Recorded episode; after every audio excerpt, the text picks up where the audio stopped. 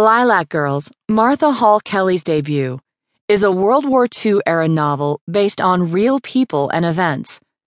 The novel tells the intertwined stories of three women Caroline Ferriday, a New York socialite and philanthropist, Kasia Kuzmerick, a Polish prisoner at the Ravensbrück concentration camp for women, and Herta Oberheuser, a Nazi doctor at Ravensbrück. In 1939, 37 year old Caroline volunteers at the busy French consulate in New York City. Scrambling to book a speaker for a gala, Caroline approaches Paul Rodierre, a handsome French actor who's in New York to perform on Broadway. Paul agrees, and afterward, Caroline and Paul begin a close and sexually charged friendship.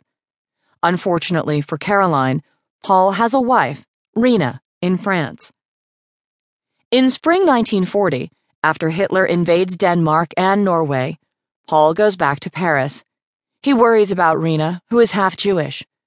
By June, France has surrendered to Germany. Not long after, Caroline's boss, Roger, tells her that he saw Rena's name on the deceased list from Auschwitz Birkenau concentration camp.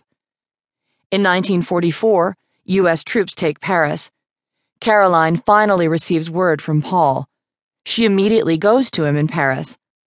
Paul tells Caroline that he was imprisoned at the Natzweiler concentration camp for members of the French resistance, while Rena was rounded up with other Jewish people.